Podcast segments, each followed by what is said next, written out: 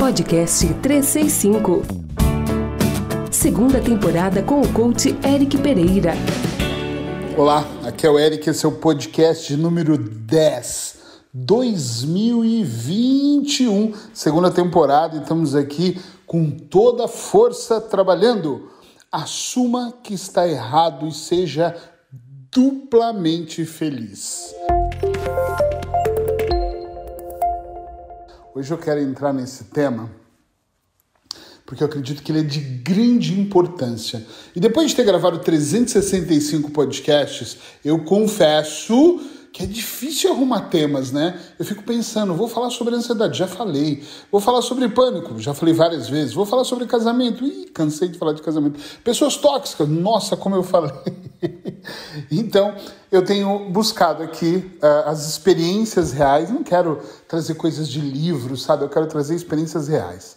Então vamos lá. Assuma que está certo e seja duplamente feliz. Espero que você goste desse podcast. Goste. Sabe que tem uma coisa que eu acho que é extremamente importante? Isso vem de uma conversa essa semana com uma cliente. Eu revendo as minhas anotações, pensei, uau, assunto certo, tema certo.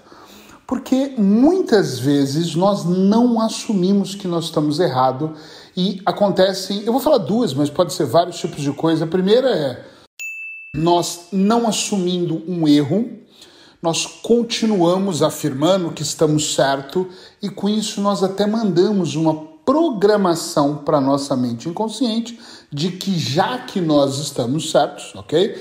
Já que estamos tão certos, nós devemos continuar fazendo aquilo.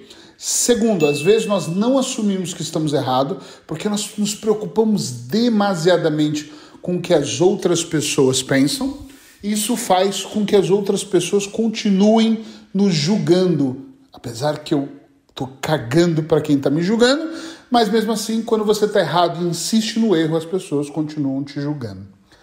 Eu tenho falado para os meus clientes, especificamente para essa dessa semana, que se ela corrigisse o erro, ela seria duplamente feliz. E essa palavra ficou ali marcada uh, no meu relatório, que eu faço sempre um relatório dos meus clientes.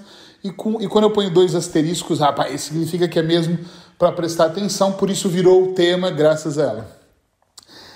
Eu não gosto muito de falar de erros, porque eu sempre digo que quando nós olhamos e fazemos aquilo se tornar aprendizado, automaticamente o fato deixa de ser um erro e se torna mesmo algo que a gente pode olhar e pensar: uau, isso aqui vai para a lista que vai somar na minha vida como aprendizado. Quando nós insistimos no erro, estamos sempre insistindo no erro, obviamente um, não se torna aprendizado, né? Se torna uma briga, talvez uma briga interna, uma briga de egos e por aí vai. Eu acredito que no final das contas, a minha experiência, esses meus 44 anos de vida, que nem são tão velhinhos assim, mas quase, me faz pensar que todas as vezes na minha vida que eu assumi o erro e pensei, puxa, tô errado em relação a isso. Entenda, eu não estou falando para você carregar culpa, colocá-las em caixas pesadas e carregar como pedras nas costas. Nada disso, eu estou dizendo assumir. Puxa vida, eu errei. Eu, Eric, muitas vezes eu errei. Eu já errei com clientes em consultório, eu já errei com o horário do cliente estar numa grande expectativa, me esperando uma consulta às 10 e aquele dia ter sido, a semana ter sido muito corrida e eu marcar com o cliente e não colocar na agenda. Gente, eu juro que inúmeras vezes eu já marquei duas vezes a mesma, a pessoas diferentes no mesmo horário. Uma na agenda e outra na memória. E aí eu via a agenda vazia, colocava lá. E eu sempre digo, eu sou muito organizado com a agenda. É, hoje eu faço muito questão de cuidar da minha agenda, as minhas assistentes não, cu não cuidam mais, eu não permito, porque eu vou marcando sessão a sessão com o cliente, eu me sinto mais confortável. E antes era, era assim, a secretária marcava um horário, eu marcava outro, e às vezes dava sempre uma confusão.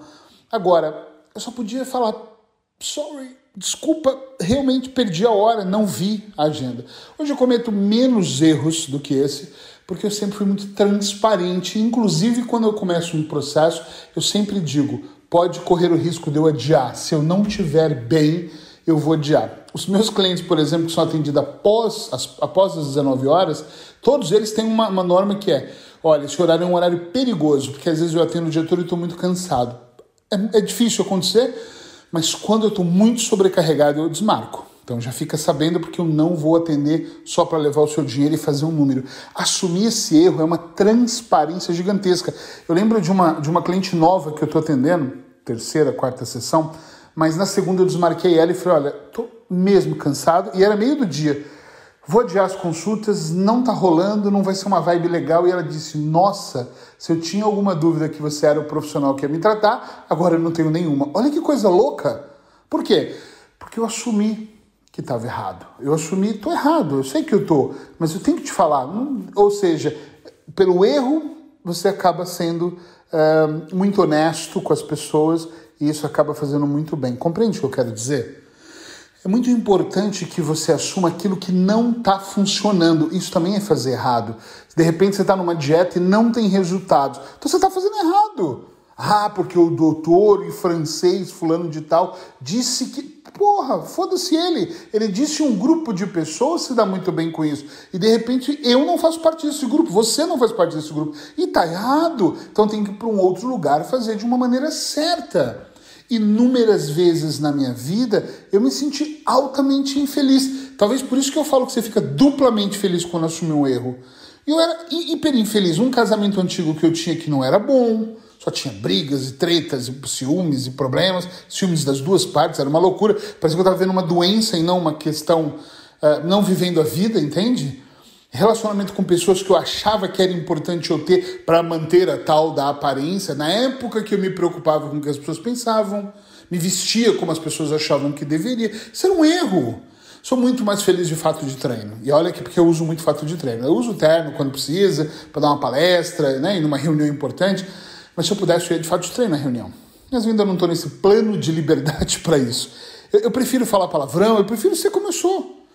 E isso me dá uma liberdade imensa. Eu lembro lá atrás, se você me segue há muito tempo, você lembra disso, quando alguns amigos e colegas de profissão me disseram: não grava um podcast, todos os dias tu vai entregar muita coisa para essas pessoas, elas não vão te contratar para o consultório.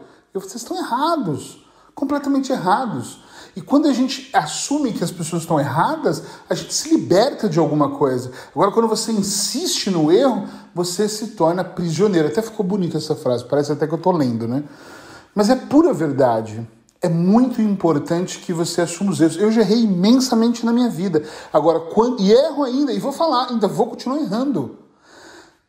Agora, uma coisa é certa: no momento que eu olho para algo que eu estou errando e percebo, ops, isso não está dando certo, ou eu realmente estou cometendo um erro que às vezes só me prejudica e às vezes prejudica outras pessoas, eu começo a pensar, ah, peraí, vou equalizar aqui, peraí, deixa eu voltar atrás, deixa eu analisar. Às vezes eu quero muito uma coisa, por exemplo, muito, muito uma coisa, muito.